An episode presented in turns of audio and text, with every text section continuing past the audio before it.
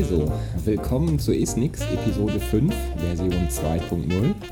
Hallo Steffi. Willkommen. Hallo Alex. Jetzt wollte ich gerade sagen, ähm, willkommen in, aber. Ja, das passt irgendwie leider nicht. Wir sind, wo sind wir? Also ich bin zu Hause. Wo bist du?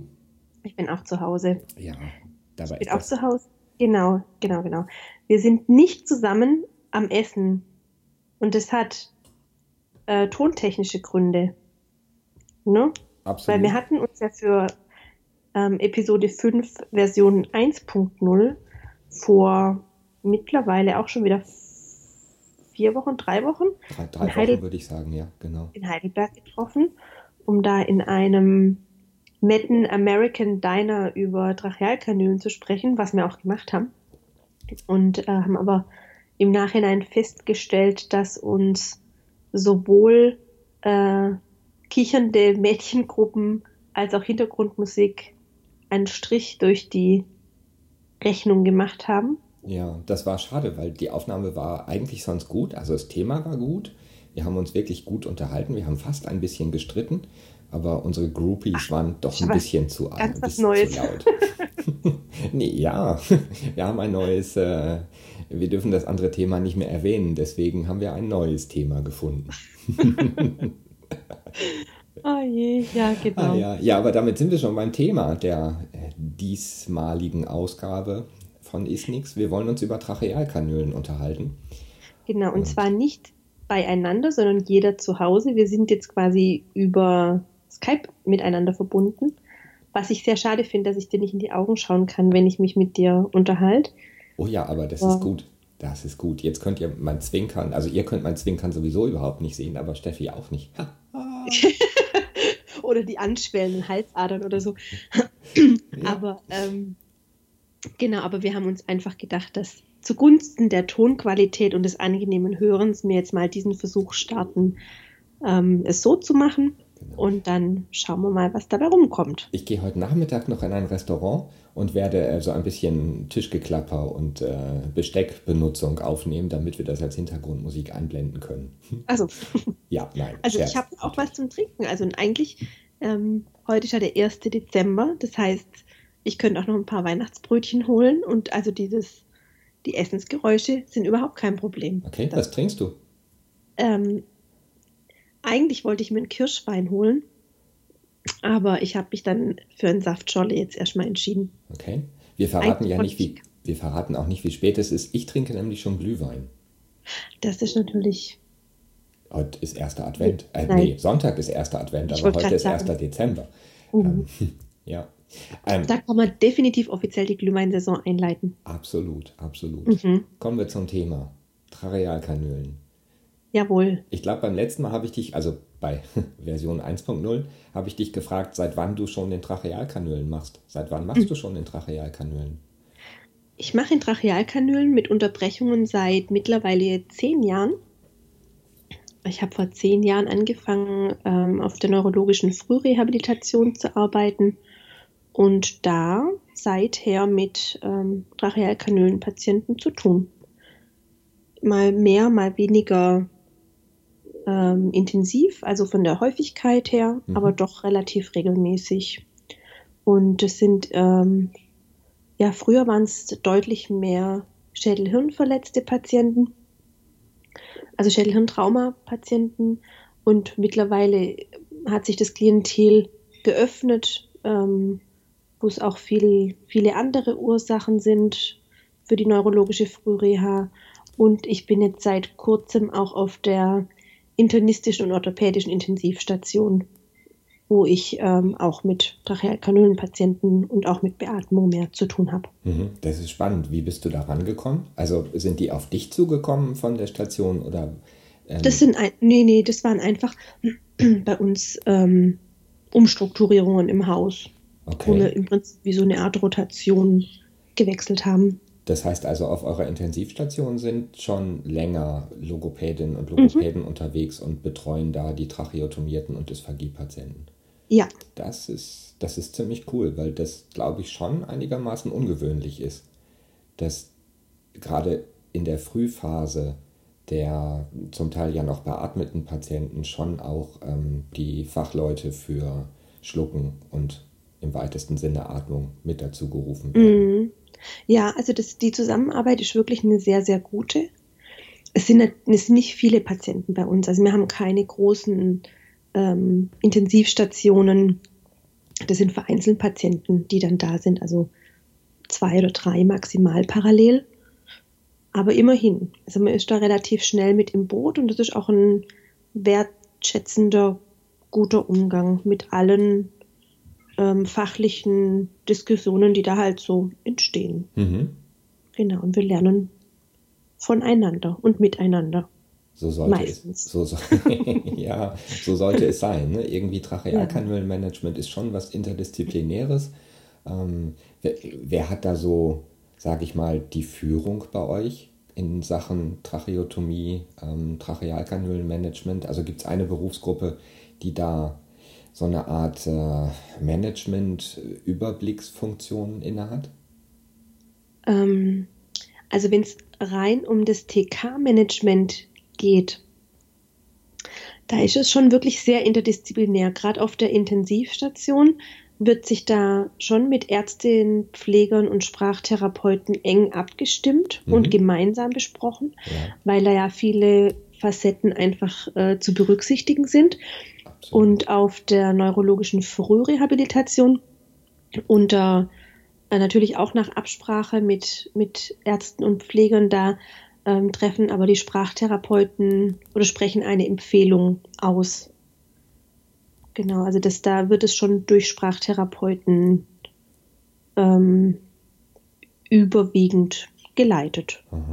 Das heißt also, in der Neurologie habt ihr als Sprachtherapeutinnen und Sprachtherapeuten etwas mehr Einfluss auf jetzt den Ablauf oder ähm, auf das Management eigentlich als auf der Intensivstation? Ja, weil das auf der neurologischen Frührehabilitation noch deutlich fester verankert ist. Das Prozedere, die, äh, wir haben ein relatives, ein relativ klares Protokoll, ähm, welche Schritte nacheinander im Trachealkanülmanagement durchgeführt werden.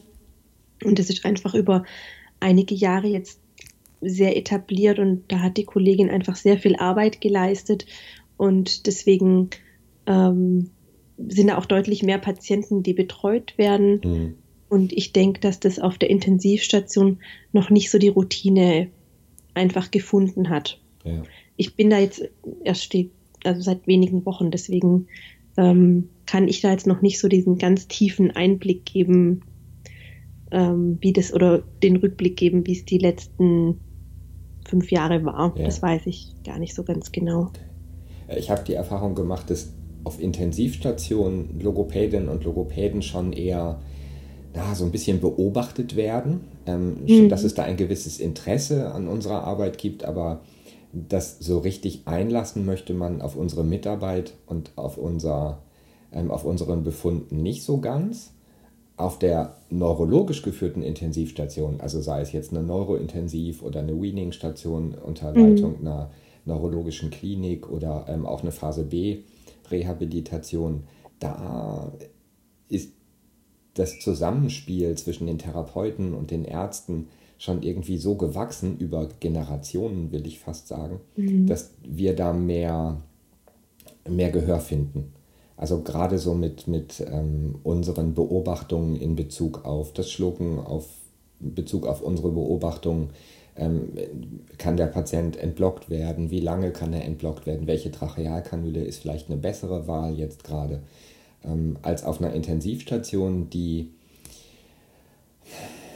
das ist zumindest meine Erfahrung, mehr ärztlich geführt wird, mhm. ähm, wo es viel direktiver von oben nach unten geht, ähm, als in so einer flachen Hierarchie, wie ich sie fast ausschließlich aus der Neurologie kenne. Und da irgendwie so einen Mittelweg zu finden, um das den Patienten angenehmer zu machen, um aber auch sein Gesicht ein bisschen zu wahren, habe ich immer als sehr schwer empfunden. Mhm. Ja, ich denke, das ist auch variiert auch von Haus zu Haus. Also bei uns ist es schon auch so, dass es dass man eigentlich schon das Gefühl hat, dass die, dass man wertgeschätzt wird und dass die Meinung auch wirklich ernst genommen wird. Mhm. Und dass es nicht so dieses, ach, jetzt kommt ihr da mal eine halbe Stunde und habt aber keine Ahnung, wie es dem Patienten denn sonst so geht, sondern es ist schon ein gutes Miteinander, aber der Schwerpunkt ist schon auch ein anderer. Ich meine, das Klientel ist auch ein anderes. Die Patienten sind auch häufig viel instabiler, wo das dann auch einfach vom Stellenwert her oft eher hinten angestellt wird. Ja, das stimmt. So, also was ich jetzt, ähm, den Eindruck, den ich jetzt gewonnen habe. Aber ja.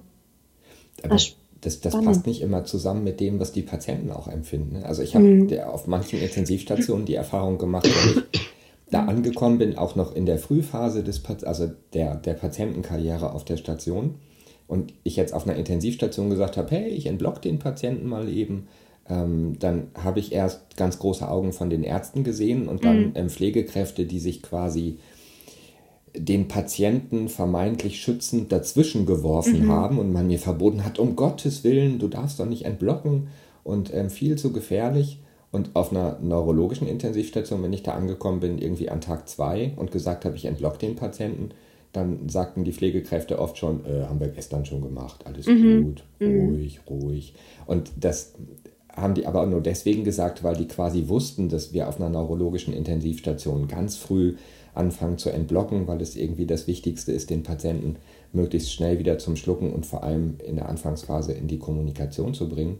Und mhm. auf einer Intensivstation ist es eher so, da achten die auf den Blutdruck und da muss der Patient stressfrei sein. Und ähm, dieses vermeintliche stressfrei ist eigentlich gar kein stressfrei, weil richtig wohl fühlen sich die Patienten nicht. Mhm. Ich habe das ganz oft erlebt, dass wenn man den Patienten dann irgendwie nach zwei Wochen ähm, wenn man dann mal ran durfte, entblockt hat und er das erste Mal sagen konnte, ähm, dass es ihn irgendwie nervt, dass ihn keiner am Rücken kratzt. Das fand ich so bezeichnend. Mhm. Und ähm, das ist manchmal so schade. Und deswegen finde ich so wichtig, dass wir auf einer Intensivstation, also auf so einer, weiß ich nicht, orthopädischen, ähm, chirurgischen, ähm, gefäßchirurgischen, neurochirurgischen Intensivstation möglichst früh sind, ähm, um dann den Patienten ähm, naja, auch adäquat zu helfen. Und vor allem bei den Patienten, die keine Schluckstörungen haben, mhm. was ja in der Nicht-Neurologie quasi durchaus häufig vorkommt, ähm, auch insofern helfen, dass sie gar nicht erst eine kriegen. Das stimmt. Das ist genau. ja irgendwie die fieseste Nebenwirkung so einer Trachealkanüle, dass sie Schluckstörungen macht. Und das wird viel zu oft irgendwie, naja, vergessen oder ignoriert und dann gibt es so waghalsige Sachen wie, ah, der Patient kann auch mit geblockter Trachealkanüle essen. Ja. Und man dann sagt, aber warum? Wir können auch ein Sprechventil dazwischen machen. Lass uns den Patienten noch einfach entblocken. Und dann heißt es irgendwie, ja, aber der hängt an der Beatmung. Und wenn man dann sagt, ja und? Ähm, mhm. Dann hört man irgendwie, aber Patient an der Beatmung kann man nicht entblocken. Äh, doch. Das, das finde ich so, naja. Also ja. ich, schade, ne? Irgendwie finde ich es ja. schade. Wie lange bist du schon mit Trachealkanülen in Kontakt in deiner beruflichen Laufbahn? Auch schon relativ lange, ne? Von Anfang an. Also nachdem ich direkt fertig war mit dem Examen, habe ich ja in Osnabrück in der neurologischen Frühreha angefangen und wir hatten da schon ganz viele, was heißt ganz viele, zehn Phase B-Patienten, wobei Phase B-Patient zu der Zeit schon nicht so schwer betroffen wie heute. Phase B ist mhm. schon noch etwas leichter betroffen, aber schon immer mal welche mit Trachealkanüle auch.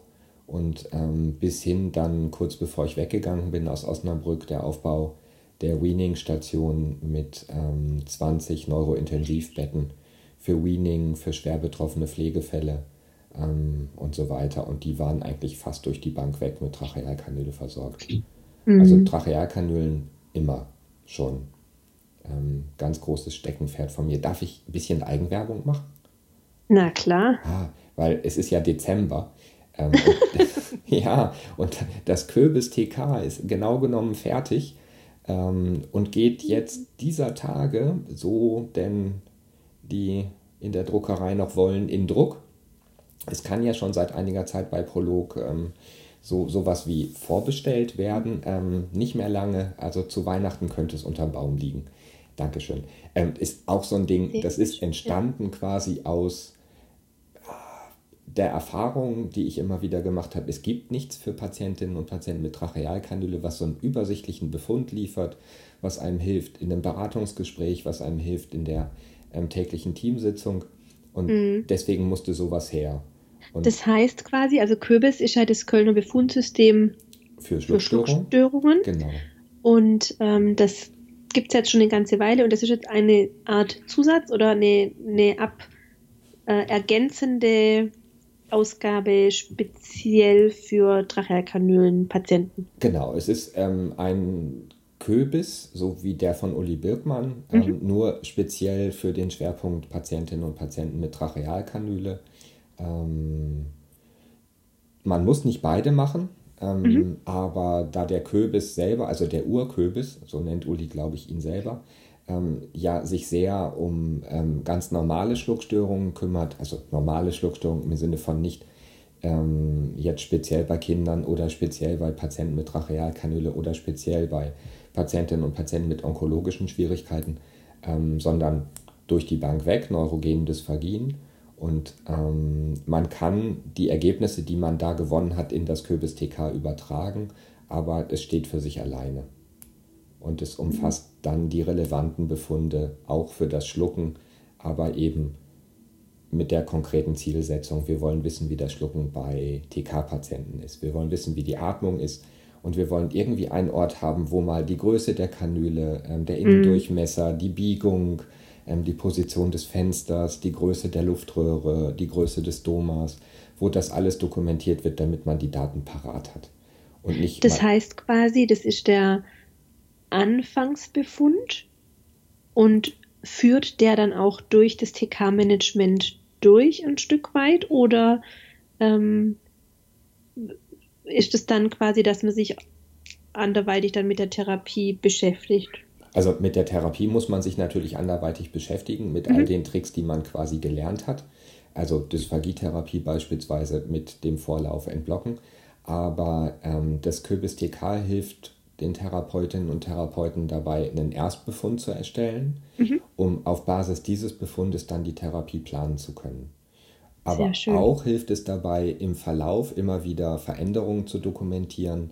Und ähm, es gibt ein, ein Ablaufschema ähm, in jedem Köbisbogen, ähm, das orientiert ist an einem normalen Dekanulierungsschema und das einem immer wieder aufzeigt, an welcher Stelle man so gerade ist.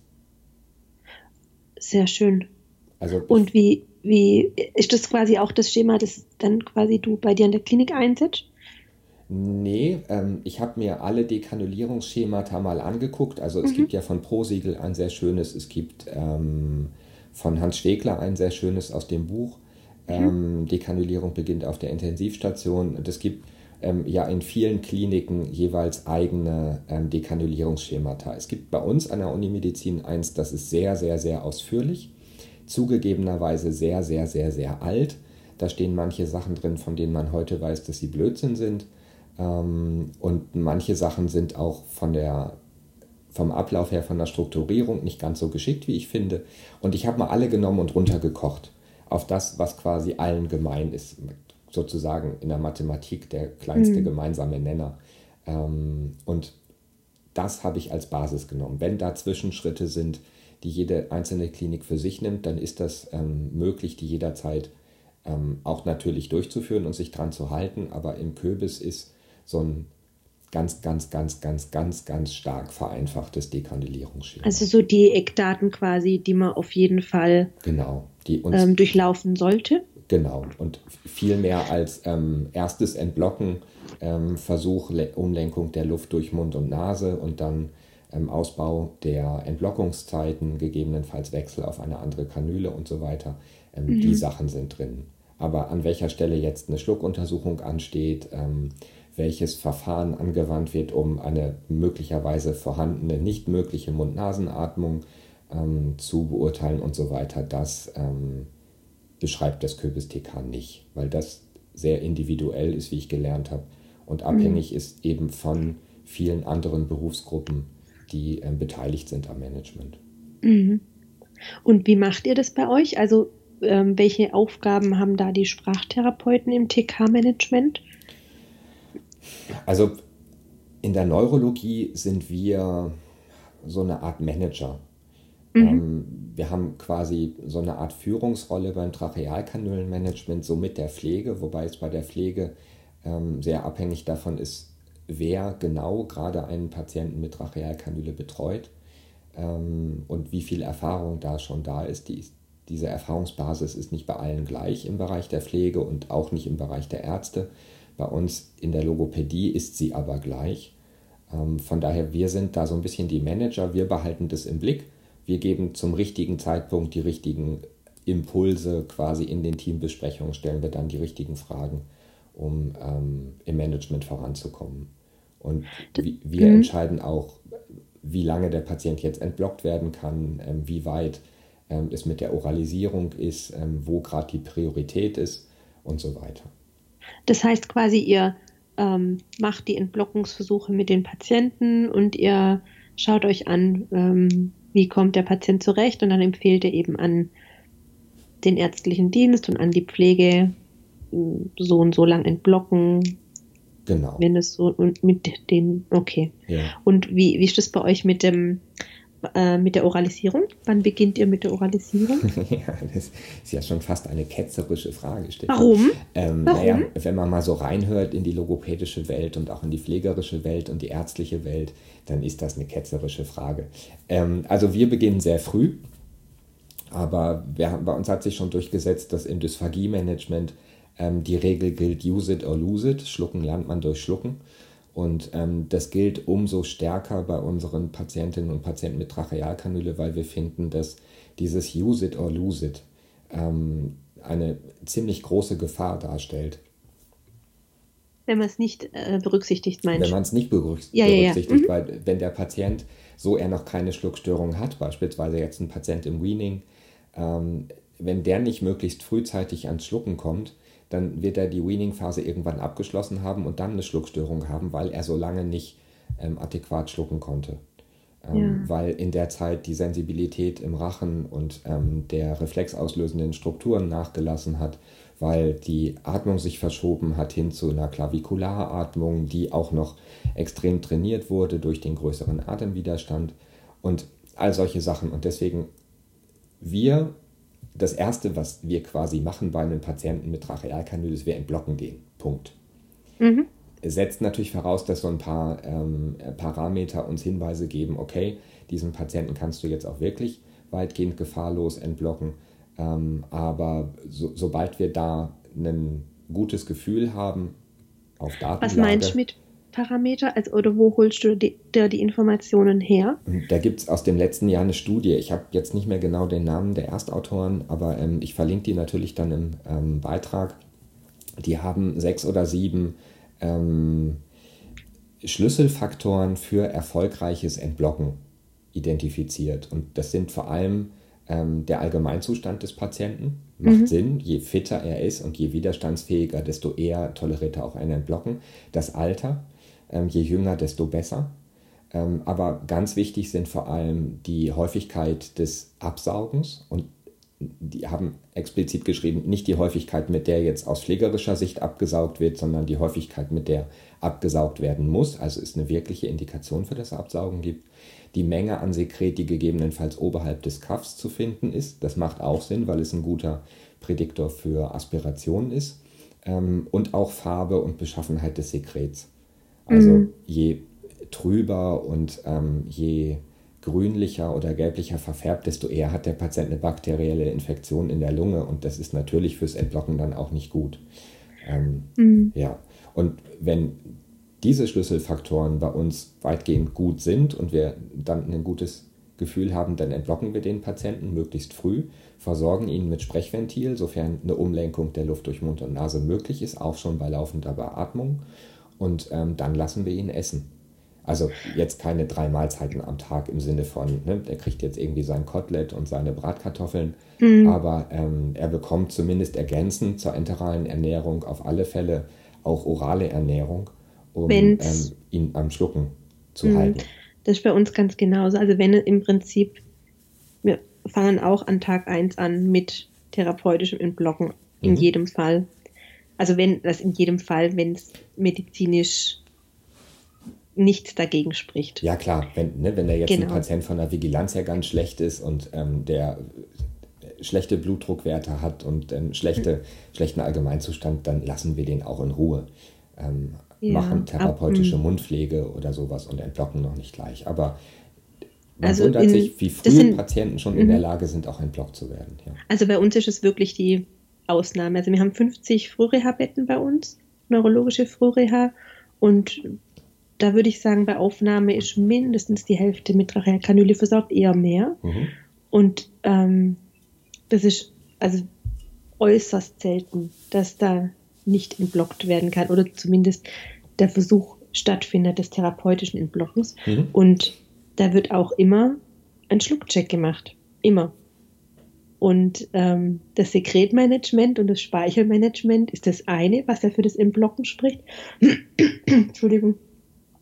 Aber die Oralisierung ist, also da bin ich ganz bei dir, ähm, dass die so früh wie möglich angebahnt wird und das eine nicht erst, also die Kanüle nicht erst ähm, dauerhaft entblockt sein muss oder wie auch immer, dass man dann mal langsam äh, mit einer Oralisierung beginnen kann. Genau. Wenn natürlich das Sekretmanagement ähm, ausreichend ist, dass der Patient dauerhaft im Block mit Sprechventil versorgt sein kann, aber er trotzdem so eine schwere Schluckstörung hat, dass er eben nicht oralisiert werden kann, mhm.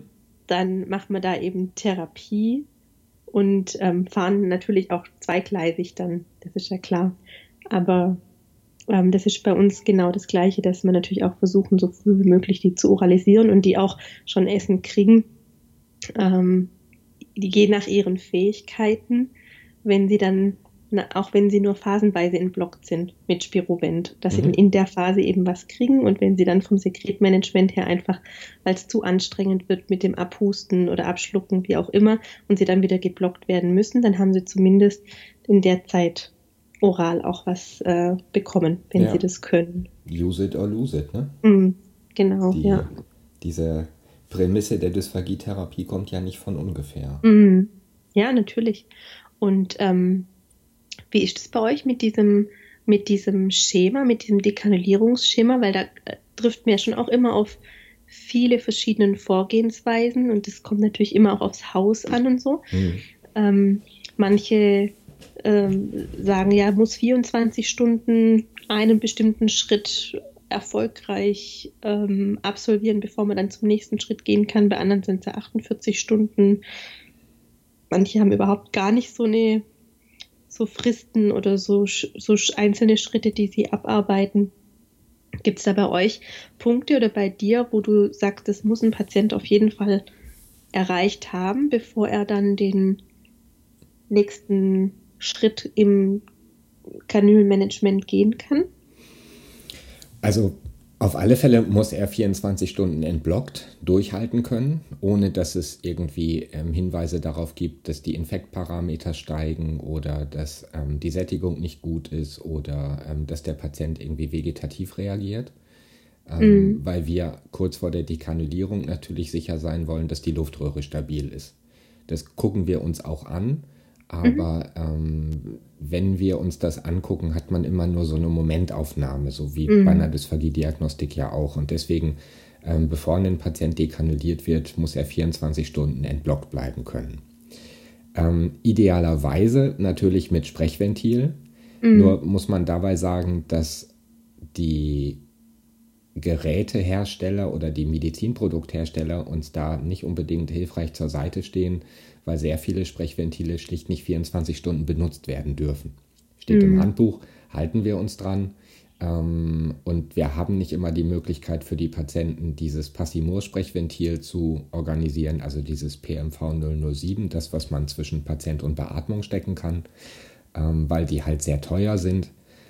Deswegen haben wir manchmal auch nur diese Spiro-Sprechventile und bei denen steht im Handbuch nur benutzen, wenn der Patient wach ist, also nicht schläft und unter Beobachtung ist. Jetzt ist die Frage, was heißt unter Beobachtung? Mhm. Reicht, reicht ein Monitor? Ähm, das reicht bei uns im Haus für Beobachtung nicht. Monitor wäre Überwachung von der ähm, Definition her, also von der Begrifflichkeit. Aber unter Beobachtung heißt visuell, heißt es ist dann jemand im Zimmer. Nur dann mhm. haben die Patienten ein Sprechventil drauf. Das heißt quasi, die Alternative ist, sie dann nicht zu entblocken oder sie halt ohne Sprechventil zu entblocken. Sie nicht zu entblocken ist keine Alternative. Für mich ist das Entblocken das Entscheidende, mhm. ähm, weil in dem Falle ein Teil der Luft umgelenkt wird durch den Mund und durch die Nase und da für die Verbesserung der Sensibilität zuständig ist, da für die Verbesserung des, äh, der Schluckfrequenz zuständig ist. Natürlich ist es so, dass dieser subglottische Druck bei Nichtvorhandensein eines Sprechventils nicht so optimal ist. Mhm. Ähm, natürlich ist es so, dass das Husten nicht so effektiv ist, wenn der Patient kein Sprechventil trägt. Ähm, aber es ist so, das ist zumindest meine Erfahrung, wenn man Patienten entblockt und sie noch kein Sprechventil drauf haben, sofern man diese Reihenfolge wählt, dass die Patienten dann sehr wohl sprechen können. Sie können keine ganzen Sätze sagen, aber sie können einzelne oh. Laute, einzelne Silben phonieren ähm, auch ohne Sprechventil, weil ein bisschen Luft immer nach oben geht. Das reicht mir in der Therapie dann quasi aus. Natürlich mhm. wünsche ich mir die Patienten, ich weiß, was du sagen willst, deswegen lasse ich dich nicht.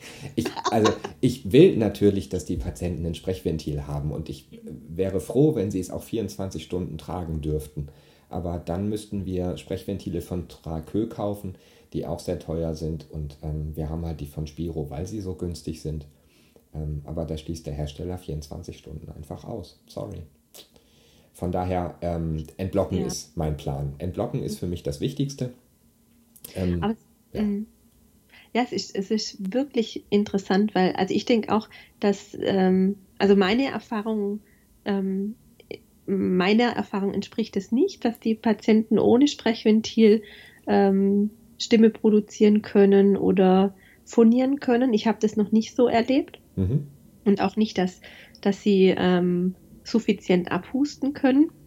Und meine Sorge wäre wirklich, wenn ich die nachts entblocken lassen oder entblockt lassen würde ohne Sprechventil, dass sie eben die Sensibilität nicht ausreichend haben, um eine Speichelaspiration wahrnehmen zu können und dann eben auch entsprechend drauf selber reagieren zu können, wie sie es könnten mit einem Sprechventil oder einem ähm, Sprechaufsatz. Mhm welcher Art und Weise auch immer.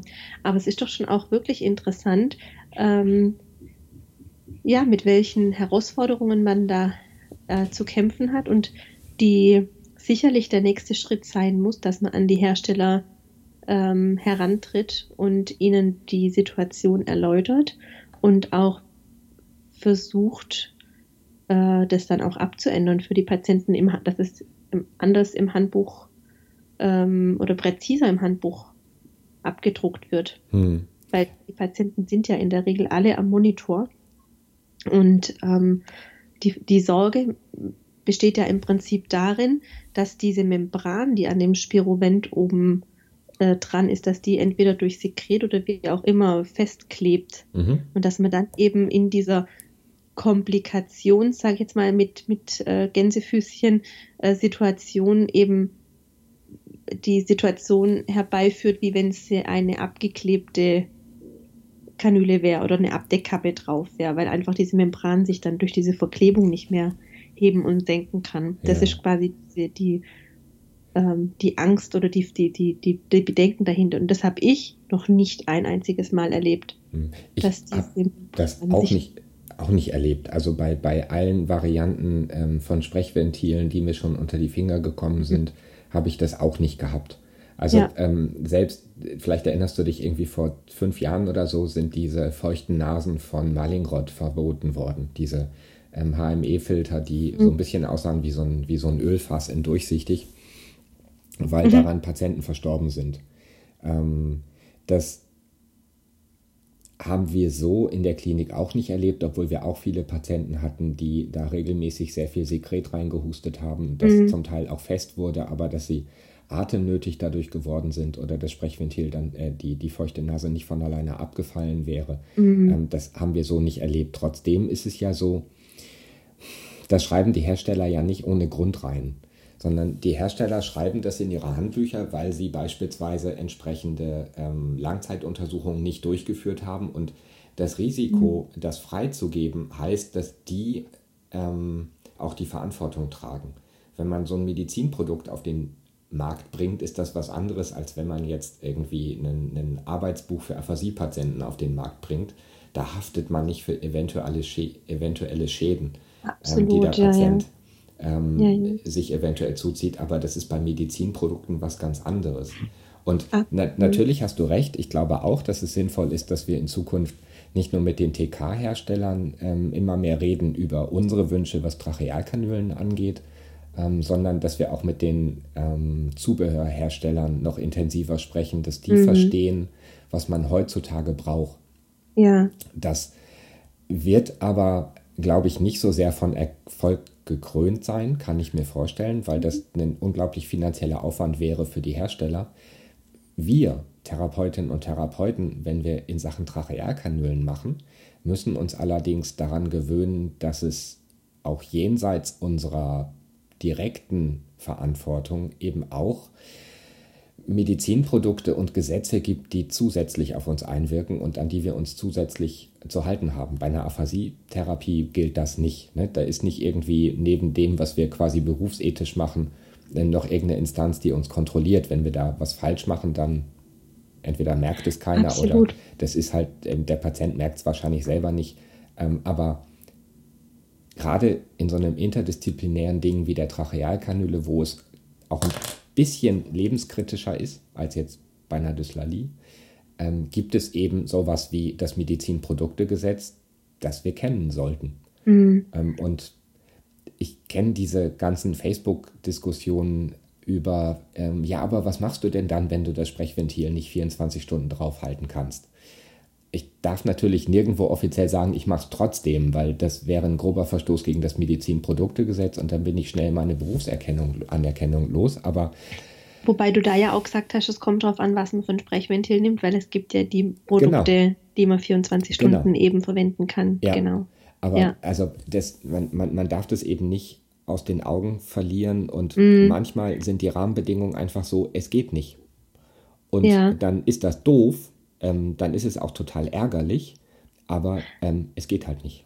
Aber absolut, ja, ich bin, bin da total bei dir, aber trotz allem muss man sich ja dann die Frage stellen, also ist dann die Konsequenz, dass ich dann entweder zu meinem, äh, zu meinem Klinikleiter gehe und sage, okay, ähm, hören Sie zu, ich kann den unter diesen Bedingungen nicht 24 Stunden entblocken lassen. Das heißt, ähm, wir können nicht probehalber testen, ob der dekanuliert werden kann oder nicht. Das heißt, er behält die Kanüle oder es dauert deutlich länger. Mhm. Oder, ähm, weil ich meine, die Alternative kann nicht sein, entgegen unseres besseren Wissens zu handeln ja. und die Patienten unter Umständen ähm, einem anderen Risiko auszusetzen, nämlich der Möglichkeit einer nächtlichen Speichelaspiration, wenn sie eben nicht, äh, nicht gut klarkommen oder die Sensibilität ja. nicht ausreicht und, und so weiter.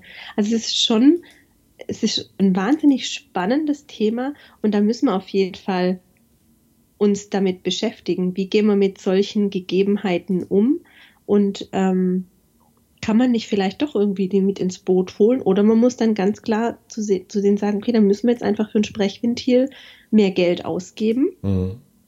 äh, um bestmöglich arbeiten zu können, mhm. weil so ist einfach die äh, Gesetzeslage und wenn ihr nicht bereit seid, mehr Geld für ein Sprechventil auszugeben, dann kann ich meinen Job nicht machen. Ja, äh, das stimmt. Das ist die eine Möglichkeit. Die andere Möglichkeit ist, ähm, sich darum zu kümmern, dass es in Zukunft besser wird. Üblicherweise mhm. dauern ja solche Prozesse, wenn man mit Klinikleitungen spricht, ähm, ja, jetzt nicht ja, Tage, Wochen, Monate. Ich rechne da schon eher in Jahren. Ähm, oder man versucht halt für den Patienten dann das Optimum rauszuholen. Und für mich war da die Entscheidung, okay, entweder ähm, kann ich ihn nur phasenweise entblocken dann komme ich aber nicht wirklich voran, weil das Endziel ist immer 24 Stunden entblockt zu bleiben. Mhm. Und ähm, bei aller Liebe zu meinen Patienten, ich setze mich nicht 24 Stunden ans Patientenbett. Ähm, von daher äh, war die Option, die ich gewählt habe, okay, entblocken ist für mich das Ziel. Das ist das Relevante. Mhm. Sprechventil ist Bonus. Ähm, wenn der Patient 24 Stunden entblockt bleiben kann, ist es gut. Manchmal hat man die Möglichkeit, es gibt zum Beispiel auch ähm, Trachealkanülen, die liefern eine Verschlusskappe mit. Manche mm. Leute nennen das irgendwie Dekanulierungskappe, aber es ist halt so eine Verschlusskappe. Ähm, da habe ich noch in keinem Handbuch gefunden, dass man sie nicht 24 Stunden aufsetzen mhm. darf. Das ja, ist dann ja, ja. eigentlich sogar noch besser als ein Sprechventil, weil auch die Inspiration durch Mund und Nase geht. Ähm, ja, aber oft sind die ja am Anfang einfach, also es geht ja genau darum, dass man diesen, dass man sie schrittweise dahin führt mhm. und viele schaffen es genau. eben nicht gleich, diesen kompletten Schritt von ähm, Einatmung und also Ausatmung und Einatmung quasi über Mund und Nase ja. zu leisten. Ja, das stimmt. Ähm, aber du hast natürlich recht. Also klar, das Beste, also die beste Kanüle ist keine Kanüle. das ist ja klar. Genau. Aber, ich, äh, ähm, bei, bei der Gelegenheit, ähm, ich werde diese Studie auch verlinken, gerne in, ähm, in dem Beitrag.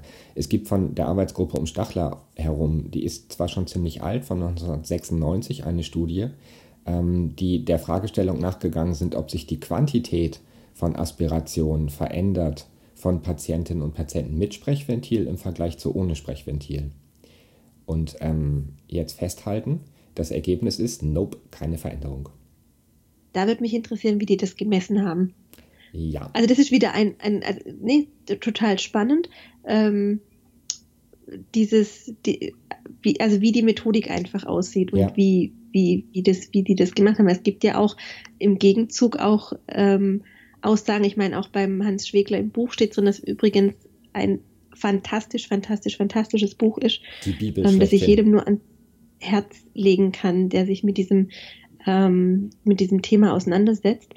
Ähm, wo, wo ja im Prinzip auch drin steht, dass, die, dass der Zustand des, der entblockten Kanüle ähm, ohne Sprechaufsatz äh, zu vermeiden mhm, ist. Ja, ja, ja, ja. Das sagt er halt mhm. auch aus seiner therapeutischen Erfahrung heraus. Ne? Mhm. Das ähm, ist ja auch meine therapeutische macht Erfahrung. Ja auch Sinn. Ja, ja, Und es macht ja auch ja, Sinn. Ne? Genau. Aber damit sind wir wieder beim Thema Trachealkanülmanagement, ist eben nicht nur ähm, ein, ein sehr isoliertes logopädisches Feld, sondern da sind wir Teil eines interdisziplinären Teams, mhm. zusätzlich zu den ähm, Regelungen und ähm, Verordnungen, die zusätzlich auf uns einwirken und ja, Einfluss klar. auf unsere Therapie haben. Das kennen wir ja so nicht. Mhm. Also wenn, wenn wir mal ehrlich sind, wir Therapeutinnen und Therapeuten im Bereich der Sprachtherapie, ähm, wo haben wir denn noch eine solche ähm, von außen zusätzlich auf uns einwirkende Instanz, wie jetzt mhm. beispielsweise das Medizinproduktegesetz? Gar nicht. Ja. Also benutzt ihr, ja, ja, klar, benutzt ihr ähm, regelhaft nicht blockbare Kanülen im Dekanulierungsmanagement? Ja, so schnell wie es geht. Mhm. Ja. Also so schnell wie es geht, was ein bisschen daran liegt, dass ähm, jeder kennt die Bisalski-Kanüle. Ja. Ähm, erfunden worden in Mainz. Von daher ähm, werde ich sie natürlich auch in Mainz regelmäßig verwenden. Ähm, der alte Chefarzt der HNO, Herr Bisalski, also ein grandioser Mensch, ähm, hat sie halt erfunden und natürlich verwenden wir sie.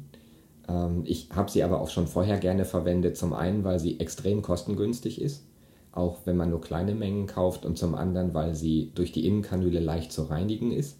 Mhm. Ähm, und zum dritten, weil sie so super konisch zuläuft, ähm, dass ja. sie ein sehr gutes Verhältnis von innen zu Außendurchmesser hat. zumindest an der Spitze oder an dem Teil, der in der Trachea sitzt.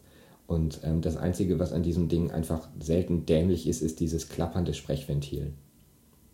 Ja. Dieses, äh, ja. also dieses unglaublich billige Stück Plastik, das man immer ersetzen muss durch ein vernünftiges. Ähm, aber das mit, äh, soweit ich das in äh, Erinnerung habe, da nicht im Handbuch drin steht, dass man es nicht ähm, nee, 24 genau. Stunden. Ja, ganz genau. Nein, also das darf man. Ne? Ja, das darf man. Das kann man, ja, ja, ja.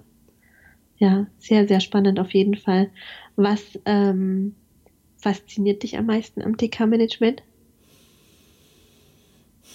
Es ist, glaube ich, was Ähnliches wie bei Patientinnen und Patienten mit einer schweren, ähm, akuten, nicht flüssigen Aphasie.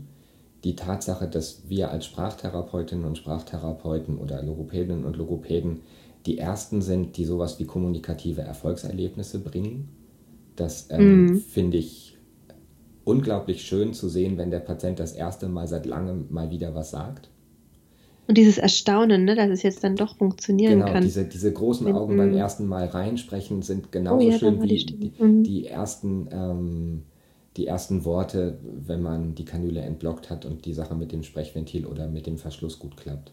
Das ist das mhm. eine. Und das andere ist, ähm, ich mag die Logopädie, keine Frage, aber ich mag vor allem auch mit Geräten und mit Maschinen und ähm, mit sowas arbeiten. Und das Handwerk. Ich beim, ja, genau. Also ich mag machen. Handwerk ist schon Handwerk, ja. Das ist ein Handwerk und das mhm. macht, das bringt mir mehr als jetzt eine Spieleverpackung zu gestalten für ein Schismuskind. Muss ich gestehen. Mhm. Das, ja, ja, ja. Also ich, ich weiß, dass beides logopädische Aufgaben sind und ähm, ich wusste auch, als ich den Beruf gewählt habe, nichts von Trachealkanülen oder schweren Schluckstörungen. Ich wusste mhm. aber sehr wohl von Spieleverpackungen bei Schetismuskindern. Also ich habe das ja trotzdem gewählt, aber ähm, das ist nochmal so eine so ein Inhalt in der Tätigkeit, der mich fordert, mir Spaß macht ja. ähm, und mir aber, wenn man den Patienten dann dabei helfen kann, unglaublich viel auch von den Patienten zurückgibt. Und das finde ich schön. Deswegen mache ich das gerne. Ja. Und weil ich gerne in der Neurologie arbeite und weil ähm, ich glaube, wenn man statistisch guckt, die meisten männlichen Logopäden und Sprachtherapeuten und klinischen Linguisten, glaube ich, in der Neurologie beheimatet sind ich mag da jetzt Ärger mhm. für kriegen, weil das ja schon fast ein sexistischer Spruch ist. Aber ähm, ich glaube, ähm, ja. Ich weiß Was hat das mit dem Geschlecht zu tun? Aber ich. möglich? Ich, ich kann es dir nicht sagen. Ich habe keinen Überblick drüber. Ja. Ich weiß es nicht. Ich weiß es Aber, ehrlich gesagt also, auch nicht. Das war ja mhm. auch nicht die Frage. Mir macht Spaß. Also ich arbeite gerne mit Dysphagie-Patienten und mit Trachealkanülen-Patienten. Und bei TKs habe ich halt beides, Dysphagie und Trachealkanüle. Ja. Ich finde, also was mich so reizt, also ist so am Anfang, also nach wie vor, nach all diesen Jahren, also es ist nach wie vor ein Thema, bei dem ich schon auch ähm, eine, also großen Respekt davor habe mhm. mhm. und auch äh, mein Clinical Reasoning nochmal aktiver ähm, tätig ist, einfach weil, weil es so viele Parameter auch gibt, die man, die man berücksichtigen äh, muss. Ja. Und ähm, ich finde so, also dieses, gerade am Anfang, wenn man einen Patient zum ersten Mal sieht und zum ersten Mal entblockt und zum ersten Mal so schaut, ähm, wie kommt er jetzt damit klar, wie reagiert er jetzt auf das Entblocken? Und oft ist ja dann auch so, dass diese ersten Entblockungsversuche ähm, schon auch eine Herausforderung sind auf dieses, okay, nee, wir bleiben jetzt dabei, wir warten noch, weil man oft ja auch diesen ersten Impuls hat, so wieder, oh, jetzt hustet er aber arg und kriegt er das jetzt gemanagt und also dann diese Ruhe zu bewahren für sich selber, für den Patienten, um zu wissen, okay, wenn wir über den einen Punkt drüber sind, dann geht es in der Regel ganz gut. Hm, genau. Und äh, so dieser, diese Gratwanderung zwischen, okay, er bricht er jetzt gleich und äh, kriegt das dann abgesch abgeschluckt. Ja, ja, aber äh, genau. Und dann wirklich, also, also diesen, diesen, diesem ersten Impuls, zu widerstehen, zu sagen, nee, ich mache noch nicht gleich wieder zu. Ja. Mit Kaffdruckmesser übrigens. Absolut. Ich. und ähm, genau, also wir, wir kaffen äh, ausschließlich mit Kaffdruckmesser. Ja. Also wir entblocken mit Spritze. Und äh, genau, also das finde ich diesen, diesen das Handwerkliche, aber auch wirklich dieses, dass man doch auch recht schnell ein wahnsinniges ein Zugewinn an Lebensqualität für die ja. Patienten erreichen kann. Ja. Weil das ist ja schon ein, ein wahnsinniger Einschnitt in ja. die Lebensqualität. Absolut, mhm. das ist eine große ja. Motivation, aber so kleine Anekdote. Ähm, mir hat mal eine Studentin, die ich ins Trachealkanülmanagement eingeführt habe und ähm, mit der ich auch vorher Entblocken und Absaugen so ein bisschen an meinem Dummy geübt habe, ähm, direkt nach einem Patienten gesagt, also sie hat entblockt und ich habe abgesaugt. Ähm, boah, war das geil. Das war jetzt Originalzitat. Ähm, ich glaube, dass Trachealkanülenmanagement nochmal eine Herausforderung an Therapeutinnen und Therapeuten ist, eine ganz andere. Ähm, mhm. Und auch viel mehr mit mit Wissen zu tun hat und mit, ähm, man muss das alles schnell parat haben und irgendwie, ja, ich weiß nicht, vielleicht auch ein ganz kleines bisschen mit mehr Verantwortung. Ähm, ja. Das mag dazu, mag damit reinspielen und dass das dadurch für manche ein, ein spannenderes Thema ist. Und dieses Handwerkliche, ich glaube, das darf man wirklich nicht unterschätzen. Mhm. Hand, dieses Handwerkliche, dieses Handanlegen, ähm, was tun können, aktiv ja. auch, ähm, ja. Und ähm, ja, also ich finde es auch sehr, einen sehr, sehr spannenden Arbeitsbereich. Ich mag es wirklich auch sehr gerne. Ich hätte noch ein paar ja. Anregungen, ein paar An, ähm, ja, Anregungen zum Nachdenken für unsere Zuhörerinnen und Zuhörer, für mhm. den Fall, dass sie jetzt noch am Bügeln oder auf dem Weg zur Arbeit sind, aber noch nicht ganz angekommen. Nicht wahr, Ulrike? Ähm, deswegen ein paar Gedankenimpulse von mir an dieser Stelle. Einmal, ähm, was ist schonendes Absaugen? Also, was Absaugen mhm. ist, wissen wir, aber was ist schonend? Ähm, zweite Sache ist, aus dem Erfahrungsschatz heraus, obwohl ich seit 15 Jahren Trachealkanülenmanagement mache, weiß ich nicht, wie stark eine Trachealkanüle geblockt ist, wenn ich sie mit einer Spritze blocke. Diese Erfahrung kann ich nicht haben, die erschließt sich mir auch einfach nicht, wie Leute behaupten können, sie hätten da Erfahrungen. Mhm. Ähm, eine Sache, über die ihr vielleicht noch nachdenken könntet, wäre erst entblocken, dann Sprechventil oder erst Sprechventil, dann entblocken was sind die Vor- und was sind die Nachteile. Und kauft auf alle Fälle das Buch von Hans Schwegler, Trachealkanülenmanagement, Dekanülierung beginnt auf der Intensivstation. Wenn ihr es noch nicht habt, kaufen. Ja. Habt ihr verstanden? Da, da, also das kaufen. kann ich wirklich nur. nicht, nicht nur für euch. Nur, auch für Pflegekräfte, ja. auch für Angehörige, auch für ja. Ärzte, die euch wieder irgendwie ins Revier Buch. springen. Mhm. Ähm, das ist ein Buch, ja. das gehört auf jede Station, auf der TK-Patienten ab und zu mal zu finden. Das heißt quasi, wir, ähm, wir stellen diese Fragen jetzt mal offen, ohne dass wir sie jetzt diskutieren. Ja, die will ich und mit dir nicht diskutieren. Und dann kann sich jeder... Na, Warum nicht? Naja, weil wir da äh, einer Meinung sein werden weitgehend. Ja, aber deswegen kann man ja trotzdem drüber sprechen, mit ja, den Vor- und nee. mit den Nachteilen. Müssen wir aber nicht jetzt machen, weil das würde den zeitlichen Rahmen sprengen. Das können wir gern in einer der nächsten Episoden machen und vielleicht kriegen wir ja bis dahin auch äh, eine, eine fröhliche Diskussion äh, in Facebook oder wo auch immer zustande, wo ja. man dann ja auch sammeln kann und dann können wir das ja auch zusammenfassen. Apropos Kein Facebook. Problem. Genau, apropos ja. Facebook, ähm, sucht da mal nach Isnix. Da findet ihr unseren Podcast als äh, Seite und wir haben eine ja. Community in der ihr ja. natürlich auch gerne diskutieren könnt. Ähm, Miteinander, und, mit uns. Genau. Und die Kommentare genau. natürlich auch gerne direkt unter diesem Post auf is-nix.de. So sieht's aus. Und Ein wunderbares ihr, Schlusswort. Achso, ja, noch nicht fast, Schlusswort? Eins habe ich noch für die österreicherischen mhm. Zuhörerinnen und Zuhörer. is-nix.at funktioniert auch. Ah, sehr schön. ja. Sehr, sehr schön. Wunderbar. In diesem Sinne, guck, wir haben uns gar nicht so sehr gestritten. Nee. Wir sind uns im Grunde ja doch weitgehend einig. Mhm, das hast ne? du jetzt aber mit ganz schön Weit vielen Pausen so gesagt.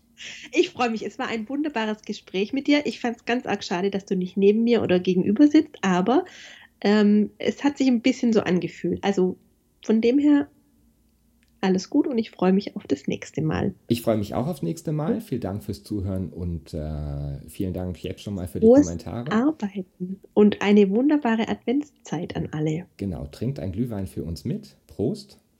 Wie war unser Schlussspruch? Fängst du an? Ja, in diesem Sinne, stay hungry. Stay tuned. Ciao. Tschüss.